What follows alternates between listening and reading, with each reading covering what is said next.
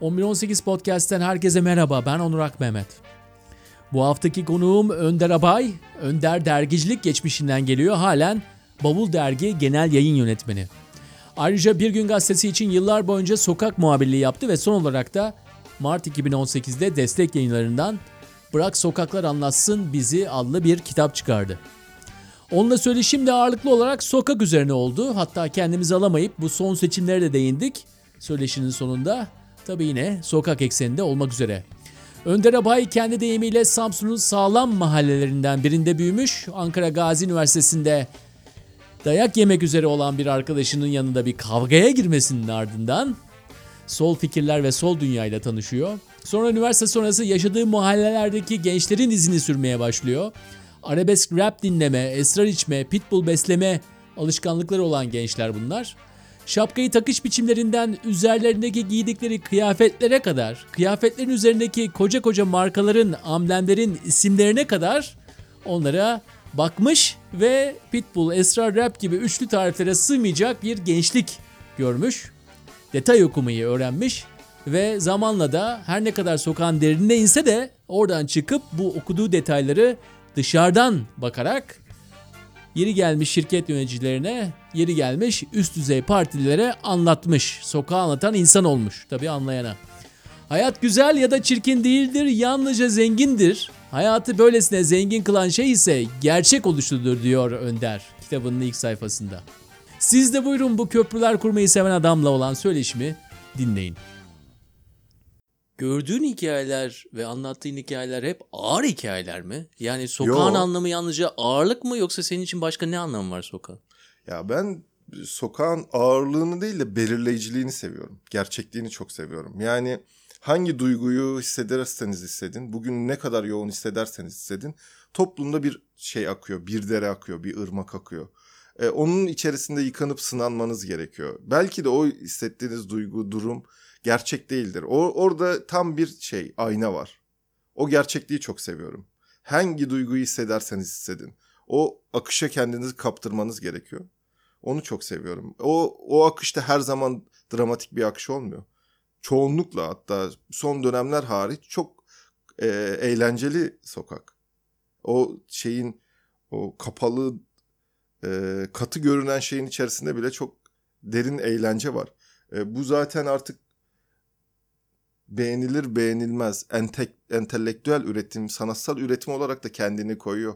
Yani bugün Türkiye gençliğinin dinlediği müzik akımını yönlendiren o sokaklardan çıkan ilk başta dalga geçtiğimiz o danslar, o arabesk rap denilen şeyin bugünkü geldiği nokta. Yani herkes dalga geçti e, arabesk raple daha çok bizim mahallenin insanları dalga geçti o çocukların yaptığı müzikle ama bir adam çıktı bir şarkı yaptı 170 milyon dinlenildi. E kim bunlar yani? Kim dinliyor bunları? Artık bu yön vermeye başladı. Yani bugün e, en popüler olan çocuklardan Gazapizm, Ezel, e, Konkor bunlar hep o mahallelerden gelen çocuklar. Aynı şeyleri söylüyorlar. O arabesk rap'in evrilmesiyle bugüne geldiler. Aslında o katı görünen durumun, duygunun içerisinde bile çok eğlenceli, çok oynak bir şey var, durum var. Heyecan diye bir çocuk çıktı Bağcılar'da. Ee, ben onunla röportaj yaptım. Ee, bir, yani bir arkadaşımla birlikte yaptık. En zor ulaşılması zor sanatçılardan biriydi. Yani Tarkan'a daha kolay ulaşabildik. Ee, gittik birileriyle görüştük. Onlar bizi bir dobloyla aldı başka bir yere götürdü. Oradan bir çatı records dedikleri bir yer var. Ç- çatıda bir stüdyo yapmışlar. Oraya gittik. Adamla röportaj yapmak bile zor. Ee, duvarlarda heyecan yazıyor. Heyecan Kürtçe zehir demek. Yani mesela bir tane şarkısını söyleyeyim. Abin Dızobram'ın e, telaffuzu abin hırsız kardeşim. Bunun şarkısını yapıyor adam. E, ve bu milyonlarca dinleniliyor. Böyle çocuklar var Türkiye'de. Yani artık o sokaktaki şey seçimlerde kaderimizi belirleyen müzikte dinlediğimiz tarzı da belirliyor. Peki senin kendini gördüğün yerden biraz bahsedelim. Çünkü yani birkaç tane değişik şapkayı da e, rahatlıkla taşıyabilen bir adamsın. Yani yalnızca sokak muhabirliğin yok. Aynı zamanda bir e, bir editörsün. Birçok Evet. kişinin aynı zamanda e, işleri sana geliyor. Onları aylık bir şekilde değerlendiriyorsun.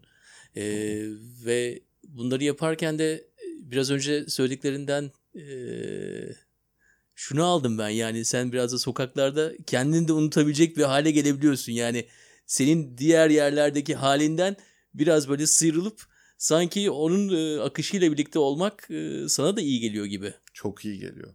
Yani ben e, bir, bir iki yayın evinde editörlük yapıyorum. Dergide editörlük yapıyorum. E, sürekli bu edebiyat dünyasıyla ilgileniyorum ama benim kaçıp rahatladığım yerler yine e, sokaklar oluyor. Mesela ben her pazar sabahı e, sabah 5.30-6'da kalkıp tarla başına Dolapdere'ye gidiyorum. O pazara gidiyorum. Yani onu yapmasam zaten katlanamam. Çünkü bunu söylemek ne kadar doğru ama sokakta ego yok. Ve bizim dünyamızdaki ego artık rahatsız edici, sıkıştırıcı bir ego var. Yani e, şi- şikayet ettiğimiz ego var bir de. İktidar egosu var. Bilmiş egosu var. Ve bu sıkıştırıyor artık. Sokakta herkesle istediğin düzeyde, istediğin rahatlıkta eğer güvenilirsen, karşındakine güvenmeyi biliyorsan sohbet edebiliyorsun. Gerçekten samimi sohbet edebilirsin yalansız, dolansız, herhangi bir şey öngörmeden. O yüzden o, o benim için çok rahatlatıcı oluyor. Ve ben zaten sokağı tercih ettim yani. Orayı öğrenmeyi tercih ettim. Orayı anlamayı tercih ettim. Çok uzun yıllardır. O yüzden sokaklarda geziyorum. Yani ben mesela röportaj yapıyorum biriyle. Kitapta da var bazıları. İşte, e, adam hırsız. E, niye bununla röportaj yapıyorsun diyorlar. Ya çünkü ben iyi ya da kötü demedim buna. Mesleğiyle ilgili bir şey değilim. Ben kimsenin mahkemesi değilim. Bu insanlar var. Niye bunlar bunu yapıyor merak etmiyor musunuz? Ben çok merak ediyorum. Ben bir şey iyi ya da kötü demiyorum. Yani birinin avukatı ya da hakimi değilim. Ama bunu merak ediyorum. Mesela kapkaççılarla röportaj yapmıştım. Niye bitti kapkaç? Niye başladınız? Beni ilgilendiren bir konu. Sonra da eee, işte sosyal medyanın bir şeyi de bu. Artık çok hızlı linç kültürü gelişiyor. Hızlı linç edebiliyorlar yani. Herkes e, klavyesinin başında bir fikrini söyle söyleyebiliyor ve bir fikri var o konuyla ilgili. E, sürekli orada eleştiri yiyoruz. O yüzden gazetecilerin e, sansürden da- daha çok otokontrolü gelişti. Bunu yapsam mı acaba? Bununla röportaj yapsam mı? Bunu şey yapsam. Ben yapıyorum. E, sokağın en güzel şeyi o. Her şeyi paylaşır. Suçu, şiddeti, emeği, parayı, yemeği her şeyi paylaşabilir. Bizim kadar böyle mülkiyetçi, daha korumacı değil. Her şeyi paylaşabilir. Yani siz de biliyorsunuz Dolapdere Bit Pazarı'nda herhangi bir tezgaha oturun. O tezgah siftah yapmasa da size bir tane çayla paylaşır. Ama e, başka bir lüks bir semtte, korunaklı bir semtte oturun birinin yanına hemen polis arar. Yani ne olabilir yani iletişim iletişim kurmaktan çok çekiniyor. Çok böyle kendi dünyamıza saplanmışız. Orada temas ediyorsun her şeyle. Temas ettiğini sen seçemiyorsun. Bu işte biraz riskli. Suçla da temas edebilirsin. Büyük paylaşımla da temas edebilirsin. O yüzden çok öğretici. Suçu da esasında bir temas yöntemi olarak Evet, görüyorsun. Yani iletişim senin- biçimi şiddet. Orada iletişim biçimi.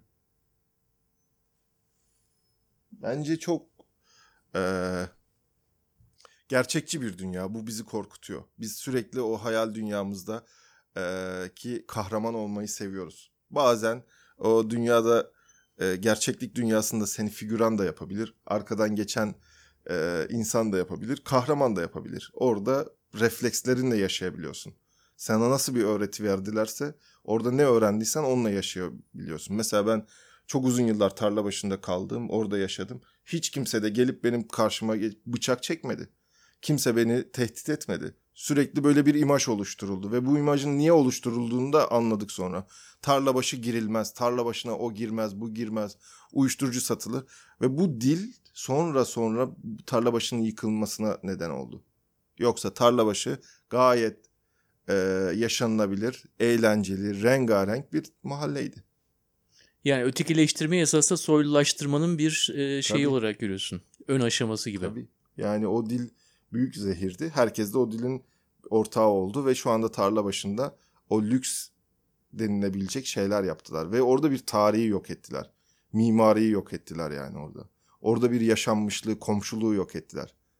Ee, orada ev alacaklardan biri bunu dinliyorsa e, orada herhangi bir huzurlu bir gece yaşayamayacaksınız. Orada o tarla başında yaşanılan yeniden yapılan evlerde huzurlu bir gece bile yaşayamayacaksınız. Çünkü siz orada bir komşuluğu yok ettiniz. Sanıyorlar ki nereye gitti o insanlar? Aşağıya sıkıştılar. Hacı Üsrev'e, Kasımpaşa'ya sıkıştılar. Onlar o mahalle onların geri gelecekler. Geri gelecekler mahallelerine. Nasıl gelecekler göreceğiz hep birlikte. Peki bu olayın başlangıcına dönelim biraz da hani daha bunlara başladığın zamanlar yani 10 yıl önce ve öncesine. Ee, sen de hep böyle bir gerçekçi damar daha mı gelişkindi? Hani hayal tarafı çünkü şu anda da hani editörlük yapıyorsun gerçekten. Türkiye'nin en çok satan dergilerin bir tanesinde editörsün. Orada bayağı da bir hayal dünyası var yani edebiyat. Evet. Resmen edebiyat. Ve hepsi de birebir sokakla da alakalı değil. Değil. Ee, bu ikisini nasıl dengeliyordun? Ve esas evet soru bu. Yani gerçekçi damardan mı gittin uzun yıllar boyunca yoksa o hayal kurgu dünyası da seni çekti mi? Ee, kurgu dünyası beni gerçekçilik kadar çekmedi. Ama dergi yaklaşık 45-50 yazarın var olduğu rengarenk bir dünya. Hepsinin gerçekçi olması beklenemez. Doğru da değil. O yüzden bu renkliliği sağlayabilecek her türlü dile, her türlü kaleme açık bir dergi olduğu için gerçekçiliğin yanında o romantizmi, duygusallığı da yan yana olduğum daha belirleyici, daha e, güzel bir dergi oldu. Belki tutmasının, bu kadar çok satmasının ya da insanlar tarafından beğenilmesinin e, bir sebeplerinden biri de bu. Yani rengarenk bir dünya sunuyor. E, bir yerde gerçek bir insanın hikayesini okuyorsun. Diğer yerde bilim kurgu okuyabiliyorsun bir sayfa. O yüzden e, benim kişisel olarak öyle romantik bir yazı yazma özelliğim yok zaten. Yani şey kalemim de yatkın değil. O da başka bir yetenek. Benim dünyam biraz daha gerçekçilik, toplumcu gerçekçilik çizgisi oldu.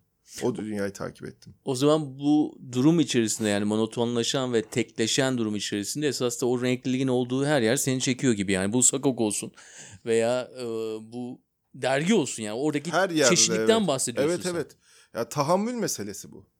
Yani insanlar kendi fikirlerini, duruşlarını, tarzlarını birbirlerine dayatmadan vazgeçtiğinde zaten renklilik oluyor. Yani herkesin gerçekten hikayesi değerli, önemli.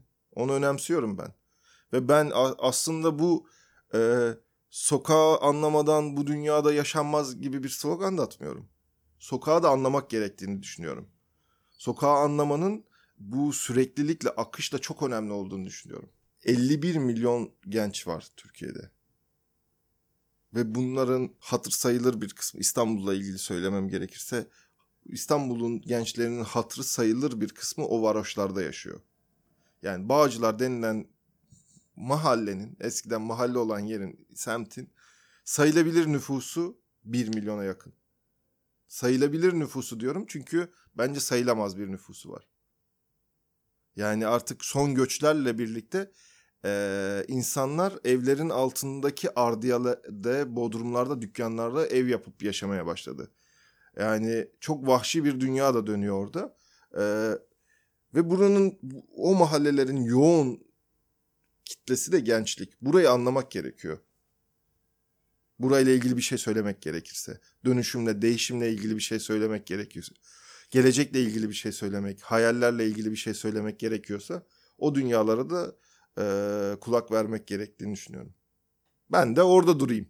Herkes de romantik şeyler yazmasın. Ben de o taraftan bir şeyler söyleyeyim istiyorum.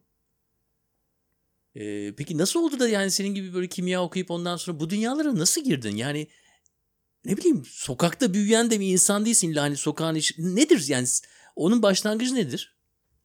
Ya aslında geçen düşündüm ben bunu. Yani çok böyle net bir nedeni yok. Ama ben e, ortaokulda okurken e, bizim okulun hemen yanında e, Yaşar Doğu Yetiştirme Yurdu vardı. Ee, yetiştirme yurdundaki o kimsesiz çocuklarla arkadaşlık etmeyi çok seviyordum. Çünkü e, bilmiyorum bir onların bir yoksunluğu beni kendilerine çekiyordu. Sürekli onlarla takılıyordum. Onlar da böyle çok cesurdu. Ee, hepsi jimnastik biliyordu mesela. Çok böyle sportiflerdi. Ee, korkusuzlardı. Mesela onlarla arkadaşlık etmeyi çok seviyordum. Sürekli annem kızıyordu bana. Bunlarla niye konuşuyorsun? Yani niye sürekli onlarla şey yapıyorsun? Bazen gidip yurtlarda böyle ranzanın altında kalıyordum onlarla birlikte. Böyle kaçak kalıyordum yurtlarında. Ee, oradan gelen bir şey e, sanırım bir duygu var böyle. E, çok böyle kimsesizlerle, ötekilerle bir bağ kurabilme hikayesi oradan geldiğini düşünüyorum. Ama öyle bir ailede de yetişmedim yani böyle. Ben mesela çok uzun yıllar sokak çocuklarıyla birlikte kaldım burada. Herkes benden şöyle bir hikaye bekliyordu. İşte senin de anan yok, senin de baban yok, sen de yurtlarda yetiştin ve büyüdün artık bu çocuklara sahip çıkıyorsun. Ha, yok öyle de bir hikayem de yok yani. Yani bir, orayı seviyorum ya. Ruhuma orası yatkın. Yani o dünyayı seviyorum. O dünyanın bana sunduğu her şeyi seviyorum. Sürekli böyle iyi dostluklar, arkadaşlıklar sunmuyor bir de o dünya. Şiddet de sunuyor. Ee, Birçok dram da sunuyor. Onları seviyorum. Şimdi e, Yaşar Doğu'nun o ranzaların altında yatıyorsan o Evet. korkusuzluk, o cesaretin de e, tezatını düşünelim. Yani şu andaki halimiz anksiyete dolu, endişe dolu. Endişe dediğimiz zaman hepimizin tek başına bir ada olduğunu düşünmek. O ada içerisinde hep daha fazla daha fazla nasıl alabilirim? Şan şöhret işte mal mülk e, biraz daha gençlik olsun. E, böyle tek kürek giden insanlar. E, diğer tarafa baktığın zaman e, bu e, endişe dolu, bu devamlı devamlı didinen ama milim kaydedemeyen e, bizler için. Senin de içine alıyorum bunu. Tabii E, Ne dersin yani e, nerede yanlış yapıyoruz biz yani biz, biz bir şey ver bize bir reçete ver hepimiz için. Ah, Böyle bir reçete. Abi yani reçete deyince hani şey gibi e, bir teşhisimizi koy en azından da reçeteyi hep birlikte buluruz ama bir en azından ne durumda Ya, olduğumuzu anlayalım senin ağzına. Şöyle bir durum ge- gelişiyor. Eskiden böyle bir durumun olup olmadığını bilmiyorum ama benim izlenimim yoktu. İnsanlar kendilerini çok özel hissediyor. Çok değerli hissediyor. Çok eee, naif hissediyor. Bunu hissettiren bir düzen var. Yani iyi tweet atmak istiyor, iyi Facebook'ta ileti yazmak istiyor. İyi hissettiren, onu özel hissettiren bir durum, bir duygu var. Çünkü onun takipçileri var. Çünkü onun eee, izleyeni var. Ve bu onu aslında bir yalnızlığa itiyor bir şekilde. Yani bu bugün yaşanılan ve çok ağır ge- geçen depresif durumdan kurtulmanın tek reçetesi var bence, ilacı var. Cüret etmek, cesaret etmek. ODTÜ'de pankart açtı diye eee, tutuklanan çocuklardan değerli değiliz. En az onlar kadar o cezaevini hak ediyoruz. Eğer böyle bakarsan bu işten korkmamış oluyorsun. Çünkü bizi korkutma formülleri çok açık. Seni yargılarım diyor. Seni cezaevine atarım diyor. Ee, bunun için suç işlemene gerek yok. Artık insanlar o korkuyu büyütüp e, tweetlerini silmeye, iletilerini şey yapmaya, yok etmeye başlıyorlar. Bu burada korkacak bir şey yok. Çünkü suçlu değiliz yani. Çünkü onların onları eleştirmek, onları yanlış yaptığını söylemek, onların karşısına dikilmek bir suç değil. Ben, ben mesela yargılanmaktan hiç korkmuyorum. Gerçekten korkmuyorum. Bunu şey olsun diye söylemiyorum. Artistik olsun diye söylemiyorum. Daha önce onlarca kez yargılandım. Ve böyle ma- mahkemeye, mahkeme heyetinin gözlerini gözlerimi gözlerine dikemeyecek bir suç işlemem yani. Onlardan korkmuyorum. Ve bu korkusuzluğa bir şey yapamazlar. Yani sen korkmuyorsan senin üzerine gelecek bir durumları yok. Ve ben bunu birkaç tane Türkiye'de de örnekte gördüm. Mesela çok cesur konuşan sanatçılar, aydınlar var. Onları tutuklayamıyorlar. Neyle sindirecek ki onu? Atıyorum Barış Atay. Neyle sindirecek ki? Adam korkmuyorum sizden diyor. Cezaevine at- atarsanız atın diyor yani. Ahmet Şık'ı neyle korkutabilirler bu ülkede? O yüzden o üzerine gidemiyorlar. Bizde böyle bir şey korkusu var. Ya yargılanırsak ya bilmem ne olursak. Çünkü kendimizi çok değerli görüyoruz. Yo o öyle de bir şey yok yani. Yani örnek olsun diye söylemiyorum ama cezaevi de alışılmayacak bir yer değil. O kadar da korkmayın yani. Cezaevine girdiğinde iki gece kapı altı denilen yerde yatıyorsun. Üçüncü gece bir bak sabah bir kalkmışsın sayımda hazır olda duruyorsun. Hiçbir şey yok yani öyle bizi korkutabilecekleri sindirebilecekleri bir dünya yok. Ve bunların zehri bu depresif durumun bu e, moral bozukluğunun şey cüret biraz bizim biz sürekli bir kurtarıcı bekliyoruz yani bir dönüştürücü bir değiştirici sanıyoruz ki biri seçilirse bizim oy verdiğimiz seçilse ertesi gün öyle bir dünyaya uyanacağız. Öyle bir şey yok ya. Öyle bir dünya bizim içerimizde. Biz yapabiliriz bunu. Biri korkmuyor. Korkmadan durabilmek meselesi bence. O o karanlığı öyle yok edebiliriz. Yani sokağa sokağa sahip çıkmak gerekiyor yani. Bu sokağın bizim olduğumuzu, burayı bizi buradan kovamayacaklarını sokakta durarak söyleyebiliriz ancak. Şöyle söyleşilerden bahsederken e, çok e, çeşitli yaş gruplarından, e, değişik mahallelerden e, 10 yıl boyunca çok insanla konuştun. Hı hı. E, bunların tabii biraz e, teknik vari halleri de var. Nasıl konuşulur, ne yapılır. Ama artık öyle bir noktadasın ki sen zaten içgüdüsel bir şekilde e, bir iletişim ağı içerisindesin. E, ve o ağ içerisinde, büyük ağ içerisinde birebir iletişimde e, o ağdan da besleniyor. E, bize söylesene nasıl konuşuyorsun? İnsanlarla konuşurken kendine hiç dışarıdan baktığın oluyor mu? Ya aslında eee şimdi bir, e, Boğaz içinden bir hoca grubu geldi. Bu madde bağımlıları ile ilgili bir çalışma yürütüyorlarmış bundan yıllar önce. Biz de oturuyoruz böyle çocuklar da var. Bir hocası şey sordu. Dedi ki mesela çocuklar beni dinler. Ya ben korktuğu için değil ama. Sevdiği, güvendiği için dinler. Dedi ki hiç olmadık bir anda çocuklar birbirine girdi ve birbirlerine bıçak çektiler. Saldırıyorlar. Nasıl müdahale edersiniz dedi. Ben de dedim ki döverim ikisini de. Yani şimdi öyle bir durumda bu, bu, bu refleks yani. Yani çok da oldu. Yani ekmek bıçağını alıp öbürüne saldırmaya çalışıyor. Ya da birini öldürebilir yani. Ama bana öyle bir şey yapmazlar. Ben önüne geçip bir tane vurabilirim ona.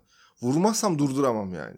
Bir, birini dövmek ya da birini şey yapmak için demiyorum. O anda nasıl davranman gerekiyorsa öyle davranman gerekiyor. Yani o sokakta şöyle bir adamı sevmez. Arkadaşlar siz nasıl yaşıyorsunuz? Bir yaşayın bakayım. Siz nasıl duruyorsunuz? Bir durun bakayım de. Ben zaten onlar gibiyim ki. Ben de ben de öyle çok böyle çiçek dağıtalım, böcek el ele tutuşup şarkılar söyleyelim bir adam değilim zaten. Asla var olan bir durumda aykırı olmam yani. Durum ne olursa olsun. Yani sokakta durum ne olursa olsun ben orada sırıtmayan biri olurum. Kavga da olsa ya da eğlence de olsa orada sırıtmam yani.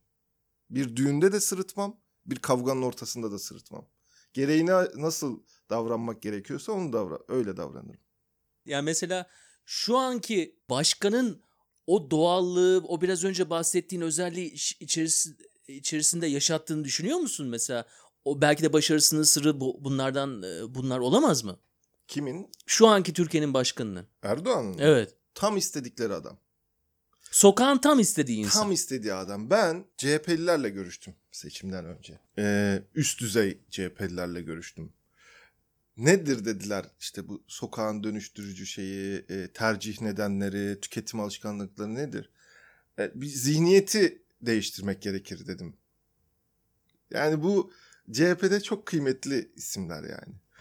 Sonra konuştuk, sohbet ettik, anlattım falan. Böyle Sonra cici cici kodaman kodaman yani böyle şey adamlar Evet, değil mi? hani evet. seni de Yani dinlerler, çok, tatlı e, dinler. evet. Evet. Sonra da şunu söyledim. Siz yapamazsınız. Yapamazsınız çünkü e, bir anlayış, dil sorunu var. Kalklı biri yok dedi öyle bir sorun. Biz de dedi bu halkın evlatlarıyız. Sayın Başkan dedim kelebek sizin için ne ifade ediyor? İyi bir hayvandır dedim. Sokakta kelebek her kime sorarsanız sorun iyi bir bıçaktır dedim. Bunu bu kelebek deyince aklınıza birkaç şey geliyor olması lazım.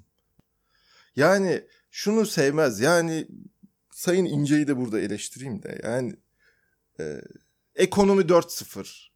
Bilmem ne şöyle. Bunlar bir kere slogan doğru slogan değil. Ee, slogan hatırda kalıcı slogan değil. Bu dinleyenlerin çoğu şu anda hatırlamıyor. Ben hatırlatayım. Türkiye'ye güvence Muharrem İnce. Bugün toplumun istediği en son şeylerden biri güvence. Başka şey istiyor ya. Yani başka bir güç istiyor, başka bir dirilik istiyor, başka bir ideal istiyor, ufuk istiyor yani. Bugün e, mahallelerde en çok konuşulan siyasi argümanlar iki tanesini söyleyeyim. Birincisi Avrupa bizi kıskanıyor. Ne kadar gülüyorduk değil mi bu slogana? Evet, çok kullanılan bir argüman, çok iyi bir argüman. İkincisi de faiz lobisi bizi sıkıştırıyor. Bunların ikisinin temel özelliği şu. Bunları sorgulayamazsınız. Bunları sınayamazsınız. Kahvede oturan insanın ağzına bir argüman vermek gerekiyor. Senin ekonomi 4.0'ını mı konuşacak? Ne konuşacak ki bu kahvede? Yani diyorsun ki bu üst perdeden anlayış ne kadar kendini en hani ben halkın çocuğuyum diyen insana bile sirayet etmiş durumda yani. Böyle Evet. sanki bir virüs gibi, hastalık Evet, gibi. Ondan evet. kurtulamıyoruz. Ya çünkü onlar da raporlarını, verilerini sosyal medyadan alıyor. Sanıyor ki Twitter bu ülkede başkanı seçecek. Yok, Twitter'daki çocuklar yavrum çocuklar zaten. İyi çocuklar. Eli yüzü düzgün, okumuş, etmiş, komik. Ama bunların belirleyiciliği maalesef yok. Ben de isterdim ki Twitter'daki fenomenler Türkiye yönetsin ama yönetmiyor. Twitter kullanmıyorlar. Onu söyleyeyim.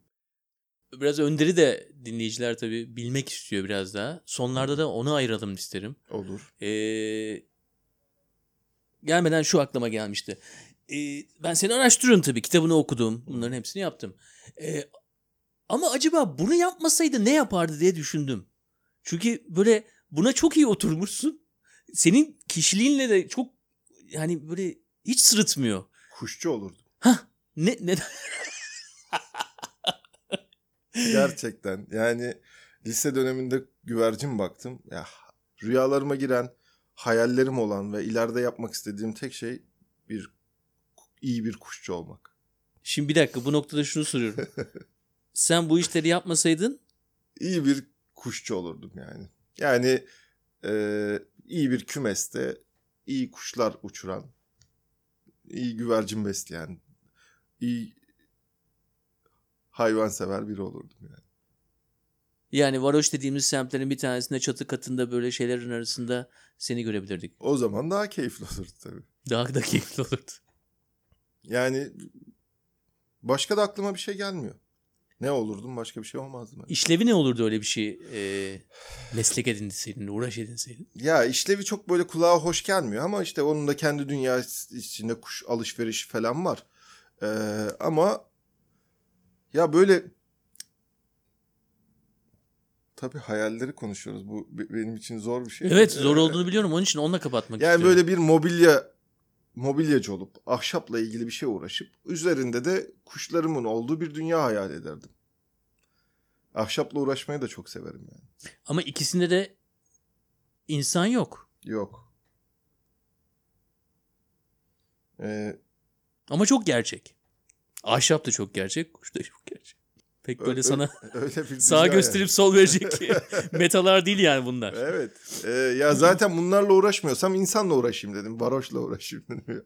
ya bir de kuşun varoşlukla çok e, hızlı teması var yani. Kuşçular e, ne kadar tek tük e, elit kesimlerde ku- şey olsa ama varoşların büyük tutkusudur. Oradaki gençlerin büyük tutkusudur. Ee, özgürlük özlemi çok net. Yani insan en çok zaten bunu araştırdı ya bunun peşinde gitti. Uçma şeyi.